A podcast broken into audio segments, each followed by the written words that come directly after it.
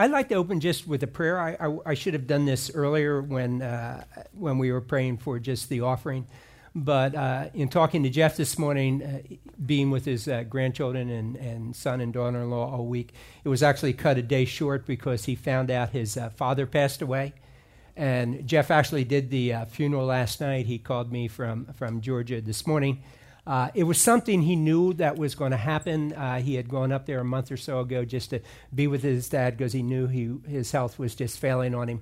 But at the same time, anytime you know something's coming, when it happens, it's still kind of difficult to go through. But let's pray for Jeff and his family. Father, we do.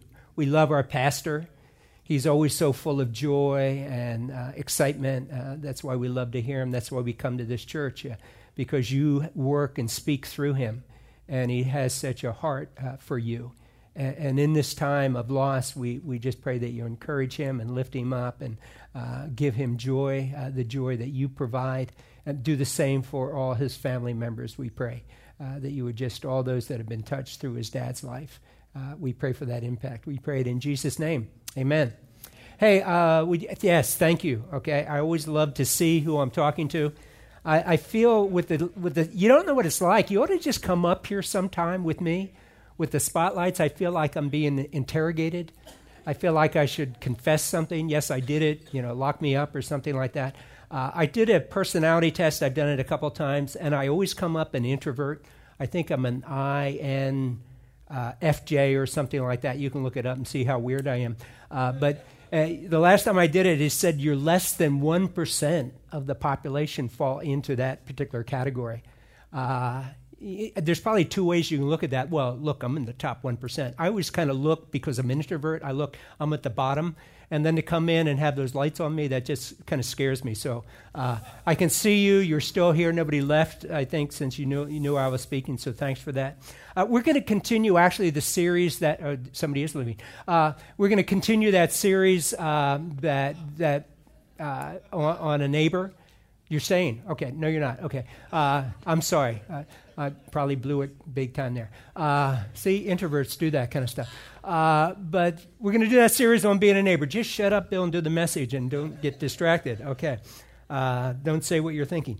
And being a neighbor, and Jeff asked me to do that. He gave me a passage to do, and it's one of my favorite passages of Scripture. But it's also one of those passages that if you don't know the historical and the cultural and the social setting, the background, it's not going to make sense in the 21st century. We have all probably at some point heard the title of this message, all right? And when I tell you what it is, you'll say, okay, I know a hospital that's named like that, the Good Samaritan, all right? But the difficulty of us in the 21st century is not knowing the impact that it had in the first century. I always say this to my students as kind of a shock to them. The Bible, first of all, was written back to them in their culture, in their time, in their language, in their social setting.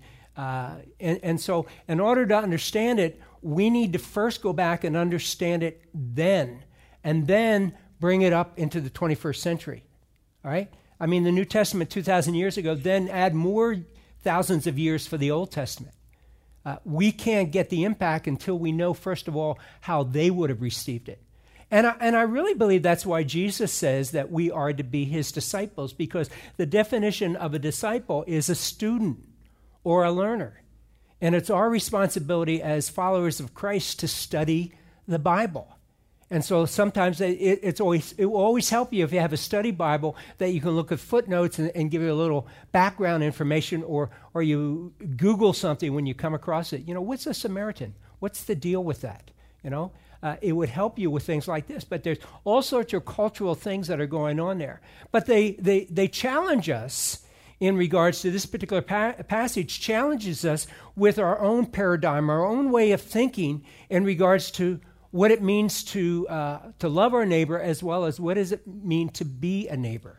And so we have to understand those things. So this passage, I know even in looking at it, it's one that I'm familiar with, I've taught on before, but it's still, even as I went over it in preparation for this, it challenged me once again to say, am I being the neighbor that God wants me to be? Am I loving my neighbor who's out there and who's hurting?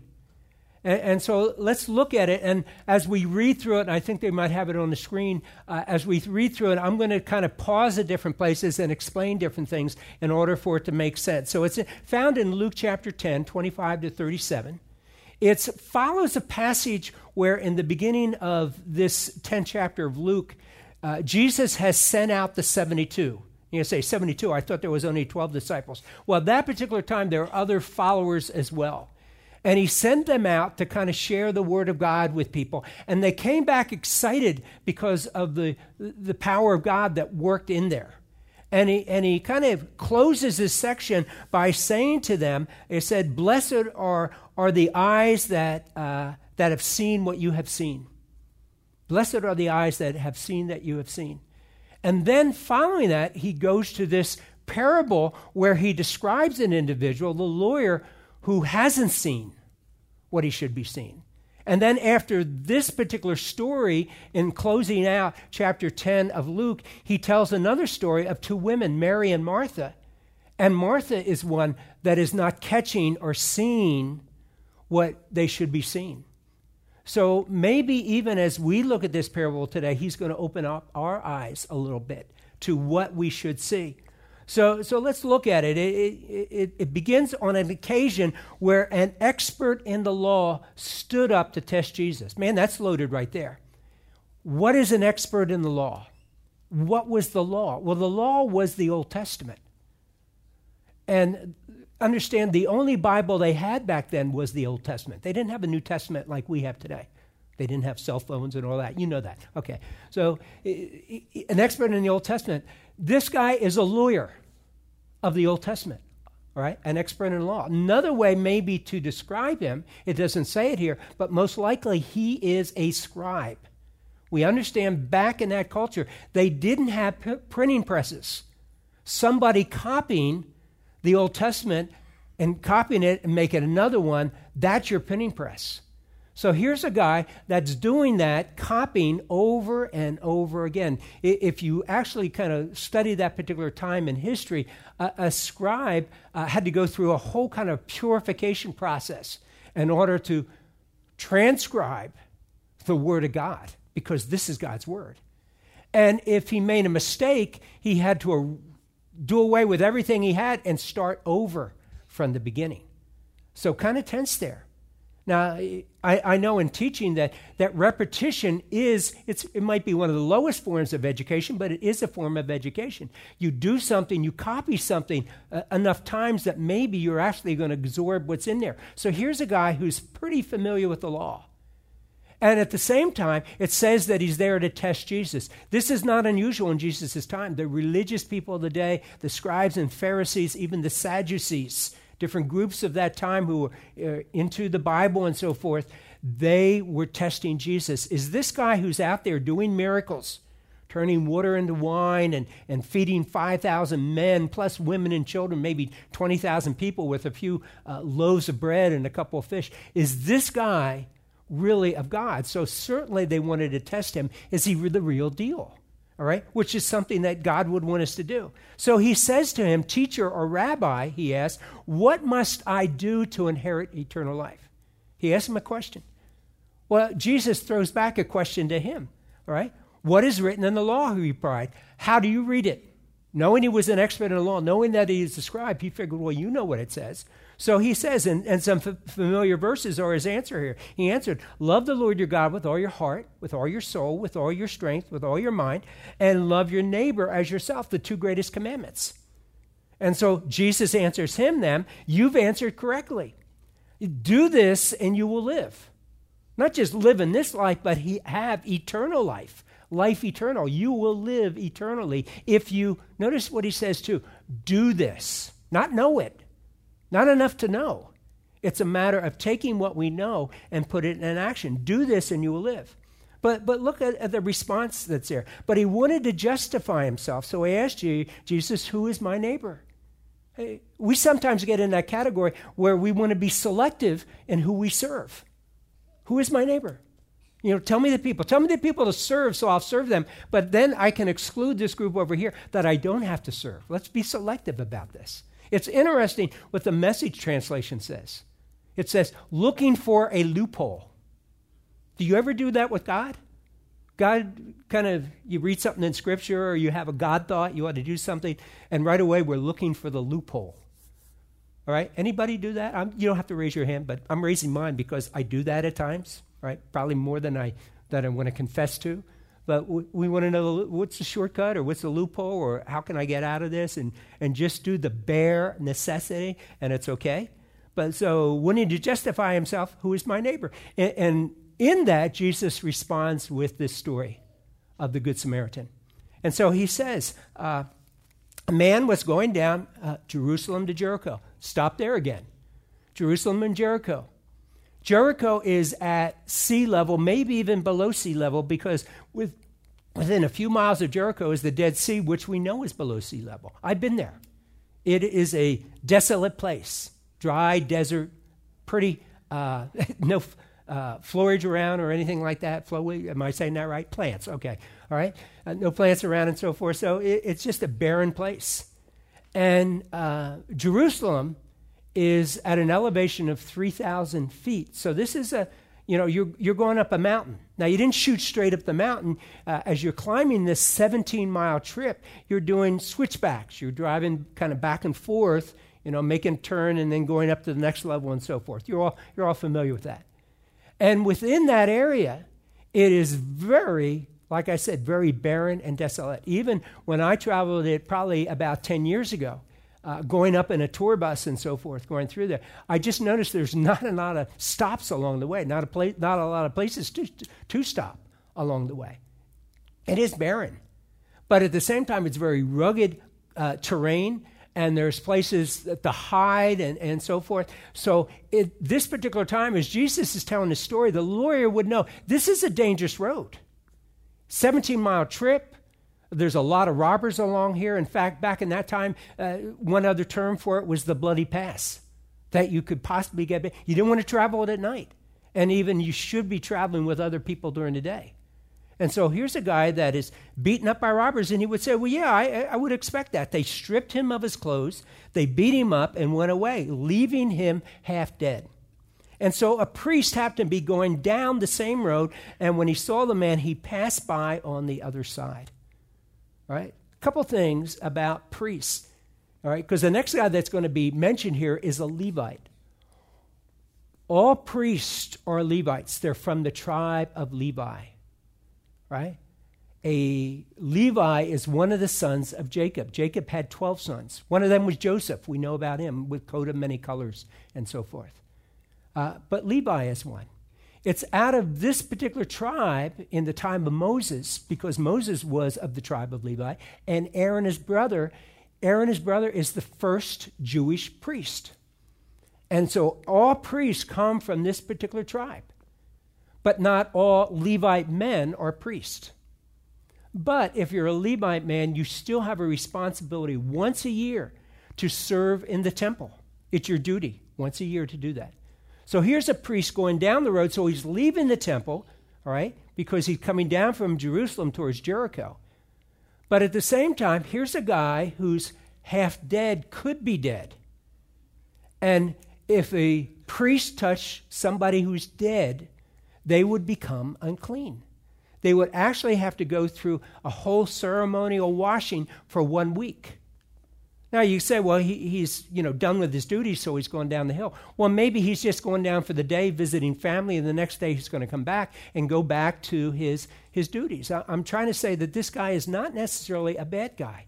He just has certain responsibilities. On the one hand, he knows that by touching somebody who's possibly dead, he could become unclean. But on the other hand, he knows that the Scripture says in Leviticus 19 that you're supposed to love your neighbor. Which do I do? And if this guy's dead, I really can't help him anyway. Maybe I just walk by and don't do anything. In addition to that, because there are robbers along the road, this guy might have just been beaten up and left there, and the robbers are still waiting.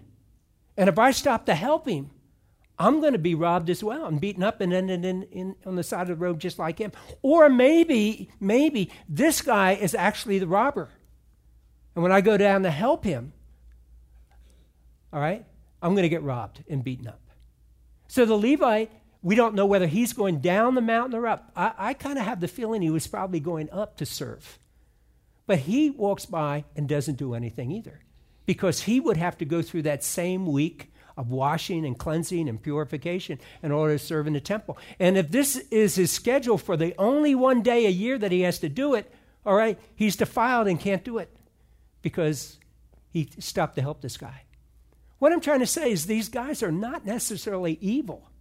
They deal with the same thing that you and I deal with when it comes to God giving us the thought to stop to help somebody. Oh, wait a second, you know? I have a commitment. I have a responsibility. I was thinking about this even as I drove from home to here this morning, knowing that I was going to speak. And here I am speaking to two services, and you know, I don't know how many people are total in both services, but I thought, okay, I'm filling in for Jeff. I have a responsibility. I said to do this, and I actually prayed this prayer, all right? This is how selfish I was. Lord, don't let anybody be on the side of the road on my way to the theater, all right?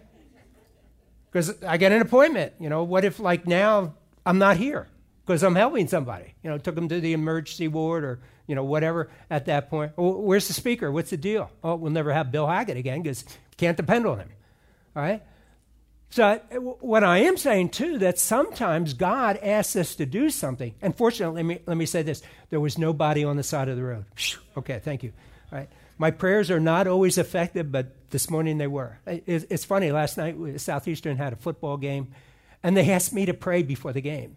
So I'm looking out, and there are the storm clouds coming in. I'm thinking, okay, we're going to be rained out. So I prayed, Lord, stop, you know, let the clouds pass by and let it not rain. I did not pray for this, lightning. We go into a minute and a half in the game, and they stopped the game because lightning. So you have to wait a half an hour. The lightning kind of stayed there for the time, and another half an hour goes by. I finally, games were supposed to start at 7. We played a minute and a half. By 8:30, my wife and I said, okay, let's go home. If it comes on again, we'll watch it on the computer or something like that. And fortunately, it came back on, but, you know, 3/4 of the way through the third quarter, more lightning, and they completed the game at that point, all right? I should have prayed for that. Now, I'm saying that because probably about 20 people, even this morning when I came in, said, Hackett, you didn't pray right. Okay, so, okay. But I prayed right this morning because there was nobody on the side of the road, so thank you, right? Just, I needed to share that and get it off my chest, so I feel much better. Thank you. All right, so, but I already told you about the priest and the Levite. Both of them, they're not bad guys. They're, like I said, a lot like us.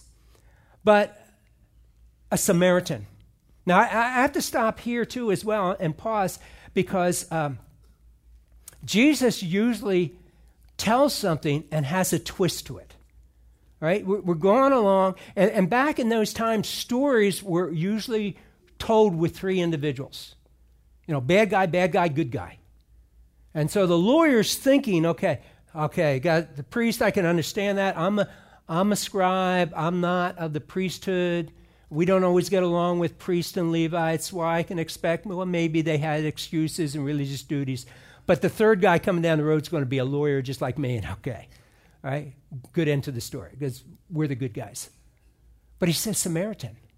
But Jesus usually does that with his stories. He always likes to throw in twists. One of my favorite ones is in Luke chapter 16, where actually it's the only parable where a character is mentioned. Anybody know what it is? Lazarus. Lazarus and the rich man. And here's a rich man who's having parties all the time, having people coming over to his house, and everything's going smooth. And Lazarus is poor and is hanging out at the gate to the rich man's house. Because it was the custom back in that day, your leftovers, you don't have a refrigerator to put them in, so your leftovers you give to the poor. So that's how he's surviving off the scraps from the rich man's parties and his table and so forth. But not only is Lazarus poor and hungry, he's got wounds that are open, sores, and dogs are licking his wounds. Doesn't sound real sterile or neat or anything like that. Back in that day, the Jewish person would think the person who is blessed of God is obviously the rich man. Look, he's got money taking care of him. And obviously, there must be sin and wrong things in Lazarus' life because he's poor and has open sores and so forth. And then Jesus says in that particular parable, they both die. And so everybody's thinking as he's telling this story, well, certainly the rich man is going to heaven and Lazarus is going to hell. Their life indicates that. And Jesus says, no, it's the reverse. And he catches their attention. He does the same thing here. Probably an illustration of that is because I'm at the university, my office is over the top of the place where we have the mailroom. And I've often seen two students that might be roommates or friends go to the mailbox room together, all right? And one opens his box, and they're told that there's a package that you have, and they go get the package, and it's cookies from home, and all sorts of goodies, mom's cooking, and so forth. And not only that, they get a check for $1,000. And the other roommate goes to his box and opens it, and nothing. And what are they thinking? You know, what's this? My roommate's being blessed, and I have nothing. Must have sin in my life. Must be something wrong with me. All right? We often think that sort of thing. We do that with people. We think, well, they're in a bad situation. There must be something wrong with him. And it's just the opposite. And that's what Jesus does in that parable. And he does the same thing here to show that twist. A Samaritan. Well, what's the deal with Samaritans? Samaria is the capital of the northern kingdom after David and Solomon's kingdom is divided between two kingdoms. And Samaria becomes the capital of it. Long in about 600 years before Christ, the Assyrians come in and overtake the northern kingdom and capture it because Israel, the northern kingdom, is living in sin and not following God. And so the Assyrians come in and they capture it and they take some of the Jews back to Assyria with them, but they also leave some of their people in control of the northern kingdom. They eventually intermarry with the Jews. So Samaritans are part Jew and part non-Jew. They're half-breeds. Now, I don't know about you, but I grew up watching all sorts of Westerns. And it always seemed that somebody that was, you know, had a mother that was an Indian and a father that was a cowboy or vice versa, they were a half-breed. Nobody liked them. You're a half-breed. You get spit on and beaten. And that's part of what was here, that this person is not a true Jew. They were part non-Jew, so they're looked down upon. In addition to that, Samaritans don't worship at the temple in Jerusalem. In fact, they're not even allowed there. They worship at Mount Gerizim. So they worship at a different place. So again, don't like them. So they're just kind of separated out there. In addition to that, sometime around 1 BC, in the night before the Passover, is going to be celebrated in the temple, which is the greatest, most important, most religious Jewish holiday, right? Samaritans sneak into the temple and take some bones from dead people and even some corpses into the temple and desecrate the temple. It's kind of like the rival football team coming in and, you know, tearing down your goalpost and burning your mascot or something like that. It's just the hate exists between these two groups. And so rather than a lawyer being the third guy that comes along and helps this guy, here is this disgusting Samaritan that comes along. And the lawyer's thinking, my goodness, no. The Samaritan ought to be the guy in a ditch and a Jewish person coming along and helping him, or especially a lawyer. But no, it's this Samaritan that does what? As he was traveling, he came where the man was, and when he saw him, he took pity on him. Interesting little verb there, took pity on him. Another way to say that is he had compassion on it. If I was going to be real literal, it would say this: he was troubled in his bowels when he saw that. Now that sounds really gross, but in the Jewish mind, in the Greek mind, it was your intestines that contained your emotions. And we do that today. What do we say? Hey, I had a gut feeling. All right? A gut feeling. Or you hear some horrible news, and what do you say? Man, when I heard that news, it was like somebody just punched me right in the stomach. You know, so that's a very natural thing back then to think that the intestines was where your emotions were. And it's interesting, too, that this word used as a verb in the New Testament is only found in three Gospels, right? Matthew, Mark, and Luke.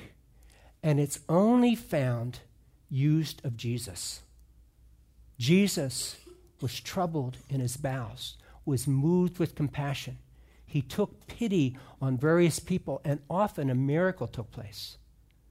And it's then found in three parables, this being one of them, but in every single one of the three parables, the person who is moved with compassion or taking pity is representing a godly figure, if not God himself. In other words, the Samaritan is acting in the same way Jesus would have acted. Now, I always find it fascinating that we worship a God that we sang about just a few minutes ago, that also was moved with compassion for our needs and is still moved with compassion for our needs. There's no other God in history like that.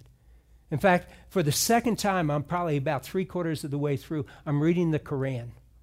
Right? I have no plans of becoming a Muslim or something like that, but I want to understand that people group, and I feel I can't fully understand them until I understand what they're reading and what they follow. And every morning I read part of the Quran, and I do my devotions in Scripture. And what I would say in reading through it the second time, there's no life to it. There's no power to it. And when I go to the Bible, I read life. What did Peter say to Jesus in John chapter 6 when the disciples are leaving Jesus? He turns to Peter and says, you guys are going to go too. And he says, who shall we go to? You alone have the words of eternal life. And there's something about God's word that gives us that power. But there's the kind of emptiness up there. And we have a God that's moved with compassion. This Samaritan was moved with compassion when he saw the man. So what did he do? He went to him, and he took the cloth that he had, and he bandaged the man's wounds. He poured oil on his wound and wine. And then he put him on his donkey, and he took him to an inn. And he stayed with him for a couple days. And because he had business dealings, obviously he had to move on. But he told the innkeeper, hey, you know me, I travel through here a lot doing business. When I come back, I'll cover any extra expense that this man has. This guy goes out of his way to help this man. You know, what's the inn that he went to? Was it a Holiday Inn? How much did that cost? Maybe it was a Holiday Inn Express and it wasn't that expensive. I don't know. But I know this guy was willing to take out of his pocket. And I know, too, that he had, just as the priest and the Levite had responsibilities, this man had responsibilities as well. You know, he was traveling. And all assumptions would be he was traveling on business because of all that he had. All assumption would be that he was traveling on business because he most likely knew the innkeeper that would trust him to come back and pay for this man. So he had dealings with this before. So how much does that cost to do that? Now what's interesting here as we go through the parable, all right, he takes him back, and he looked after him, and he said, when I return, I will reimburse you. But in verse, 35, he says, which of the three do you think was a neighbor to the man who fell into the ditch? And the expert in law says what? The one who had mercy on him. Now, I find it fascinating that the man, the lawyer, cannot say, well, you know, the Samaritan. Can't even say the words Samaritan. No, it was the man who had mercy on him. Samaritans were so disgusting to the Jew that you didn't even want to say the word Samaritan. Notice, too, that the question that the lawyer has that brings us all about the whole parable, who is my neighbor? The question that Jesus asked at the end, who was the neighbor to the man? Jesus reverses the question. In other words, the parable itself explains who our neighbor is. Anyone in need. Anyone in need. Doesn't matter what color they are or what racial group or what political position that they have. You know, crazy times that we live in, we're worried about that. Didn't matter whether it's a Democrat or Republican. I don't even know what they are anymore because we all hate one another. But, you know, it didn't matter. Right? But he said, who was a neighbor to the man that fell on? Which of the three? So Jesus reverses the question. So what he's telling us is what? Our neighbor is anyone in need. Anyone in need. There's no selectivity when it comes to that. The question is, is going to be, who are we going to be a neighbor to? Who are we going to help out? Are we going to be a neighbor to anyone who is in need? Because what does he say at the end? He says, go and do the same. Not enough to love people. We need to do something. I'm going to get in trouble for this, and Jeff can come back and fix it next week. That's the nice of being a guest speaker, all right? Make a mess. The pastor cleans it up. But right now, one of the things on the news, and we'll see it today, when the national anthem is played before a football game, they're going to be looking who's going to be kneeling to draw attention to a certain issue. Right? And, you know, I don't know all where you feel on that and so forth. Certainly we have issues. But my question will be, is all that you do a knee? Are you doing more? Right? Go and do the same. Are you going into the communities that are hurting and maybe killing one another and making changes? As a professional player, are you giving your money to maybe raise up dream centers and rec centers for youth and doing something? And understand me, I know a lot of our professional athletes do that.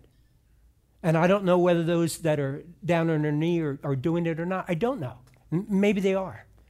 But I think Jesus would say to us, if all we were doing was getting on our knee to draw attention to the issue, it's not enough. We need to do something more than that. We need to go out and take pity and be moved with compassion over the needs of our brothers and sisters.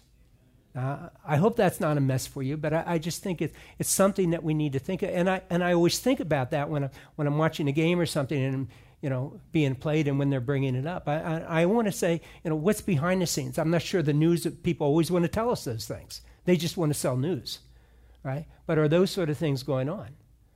And it's a good chance that they are. I just don't know about it. All they're worried about is the knee, right? The news people at least. So just something to think about. And Jeff will fix all this next week if I've offended you in any way. So thank you, Jesus. Okay, that's good at that point. All right? But I do want to say this. There are some things that we need to think about when it comes down to what's our responsibility now, understanding this passage. Well, a neighbor puts others above his or her own needs. That's what this Samaritan did. Put another person who was probably not a Samaritan. Most likely this person was a Jew. But a neighbor will put others above his or her own needs. We need to be people that are willing to do that. And I think there are certain professions that do that all the time. People go into to being a fireman or a soldier or a police officer or a teacher. They go into different professions because they're more concerned, basically, I think, about the needs of others. And I appreciate those people that do that sort of thing. A neighbor is not afraid to help another person, even at considerable cost and time. This Samaritan was paying out money, and it took his time to do that. It wasn't convenient. You know, so often I think about times when I'm going somewhere and I have an appointment, I see somebody stuck on the side of the road, and I think about all the rationalizations that come to my mind for me not stopping. Well, maybe they're a bad character, and if I stop, they're going to rob me. Well, they probably have a cell phone, and they probably, you know, AAA is already on the way. You know, so I don't need to stop. Or God knows I really have an important thing to do right now, an appointment, so somebody else will do it. So I'm going to do the Christian thing. I'll pray for somebody else to stop that's after me. Okay, now I feel better from that. You know, I come up with those rationalizations, and I kind of have a sneaking suspicion that some of you might come up with them as well, right, to kind of justify our situation. So when you get in your car and leave here today, pray what I prayed this morning. Don't let anybody be stuck on the side of the road, and we're safe at that point. No. A neighbor is willing to take a risk to help somebody. Now think about this. Here's the Samaritan. This guy that's been beaten up and robbed is most likely a Jew. Think about another group of Jews coming along and seeing a Samaritan over, standing by this beaten up guy. They would most likely think he's the one who did the beating up. And then they would take care of him. So he's putting his life on the line. He's taking extreme risk by helping out this Jew who hates him. And a neighbor is not afraid to cross cultural and racial barriers and sexual barriers and religious barriers. Not afraid to do this. All right? It's interesting. This summer I read a book, and I'm finishing up, winding up, I promise you, landing the plane. All right. But I read a book this summer to kind of help me to understand the whole LGBTQ, transgender, homosexual issue, right? I wanted to see what the scripture said, and the fellow that I read, talked about the scriptures and so forth. But he also talked about Christians and how they act towards this group. And I shared this probably a month or so ago at the mothership, the Victory at the North Side, the holy place. Right, we're just the tabernacle here. But I shared it there, and in the book, it did a study by the Barna Research Group, who do a lot of studies for news agencies and different groups and so forth. And what they did, they asked a group of 20-something non-Christians.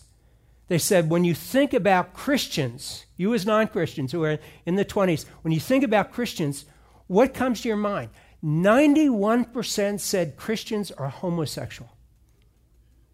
Okay, now let's go back to the parable and the story, right? Probably back then time, you asked the Samaritan, what do you think of Jews? They would probably say 91% when you think of Jews are anti-Samaritan, right? 87% said Christians were hypocritical. 85% said Christians are judgmental. Now, as I look at that, 91% anti-whatever you want to put behind that, anti-whatever. Judgmental, hypocritical. It doesn't sound like Jesus, but it does sound like a group of people that Jesus condemned, the religious people of the day, the scribes, the Pharisees, the lawyer, that were anti and judgmental and hypocritical. And when I heard that statistic, it broke my heart, because I don't think that's the impression that we want to give of Christians or the church. I don't think we want to be known by that. And yet somehow that impression is out there by non-believers that that's what we are. What do we need to do to change that? Well, maybe what we need to do is be like the Samaritan and show love first, because that's what Jesus did.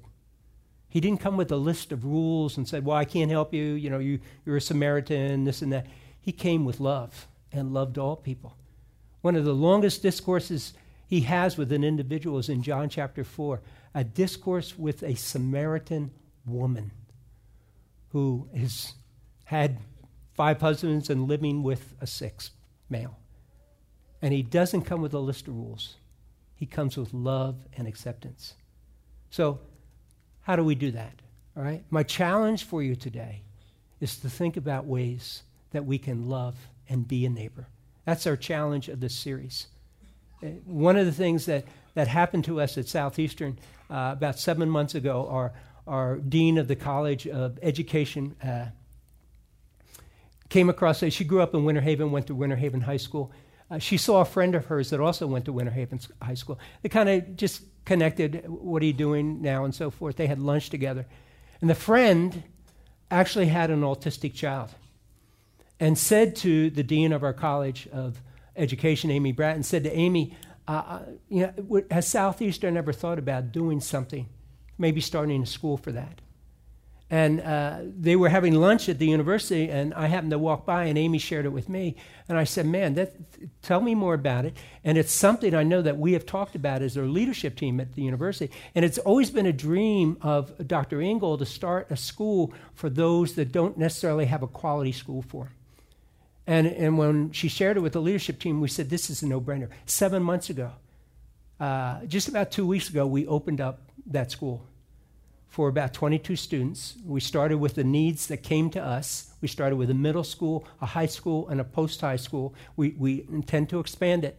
Probably people are still waiting, is it going to happen? It's been on the news that we're doing this type of thing. But to me, it's great as a university to say, we want to love our neighbor and understand them. But just one more part, and I'll get you out of here, I promise. The principal of that school, Terry Payton, because she knew this was happening a couple months ago, she was at a local Special Olympics event, talking to the guy who kind of coordinates for Central Florida, all the Special Olympics event. said, have you ever thought about having an event at Southeastern University? And so she brought it back to the leadership team and said, we'll make it happen. And so yesterday, we had our first local Special Olympics event. It's so neat, so neat. And because of Jeff's message last week, my wife and I just said on Monday, I said, what can I do? Let's be a part of this. And my wife and I just volunteered. You know, the pastor gives a message, you better do something there, all right? So we went yesterday, and we were with the power lifters, probably about a dozen guys that were doing all different weights at different times, and my wife was a scorekeeper, and I was an announcer and so forth. I can't tell you how many times tears would come to my eyes from doing that. I can't tell you the excitement of the guy who is the coordinator for Central Florida. He was at being at Southeastern. He said, we've never had a facility like this. And we've never had such help like you guys have helped. And we said, we want to do this on a regular basis. And he said, well, I'm going to try to get Polk County Special Olympics in Hillsborough next year. Today we just had Polk County, or yesterday we just had that. But I'm going to tell you, I gave up my time, but the payback was unbelievable. Such joy of doing that. You see, God says when you give, you get. We don't give in order to get, but it's the result. For God so loved the world that he gave. And when you go and you serve as a neighbor and you love on somebody, I'm just telling you, the payback is unbelievable. You find out what it means to be godlike. And that's what he's saying about neighborliness. If you would reach out and take a risk, maybe even at your own expense, the joy that you will receive from doing this far outweighs the expense and the inconvenience that you're thinking of and all the excuses that can come up. Are you with me? Is that making sense? So, Father, we pray that you would challenge our hearts to be like you, to be givers and not takers, to give not to receive, but just to give because that's what it means to be godlike, to give without expecting anything in return, but we know that the joy that you will give us in return far outweighs any inconvenience, any time, and help us in that. We so often, I'm sure there's others like me, that when there's a need, we come up with all sorts of excuses like the priest and the Levite. But help us, Lord, not to do that, but to listen to that God thought that said, go ahead and do it. Take the time to do it. And we'll just see that as different God moments. We pray it in Christ's name. Amen. God bless you. Have a great Sunday. All right? We'll see you.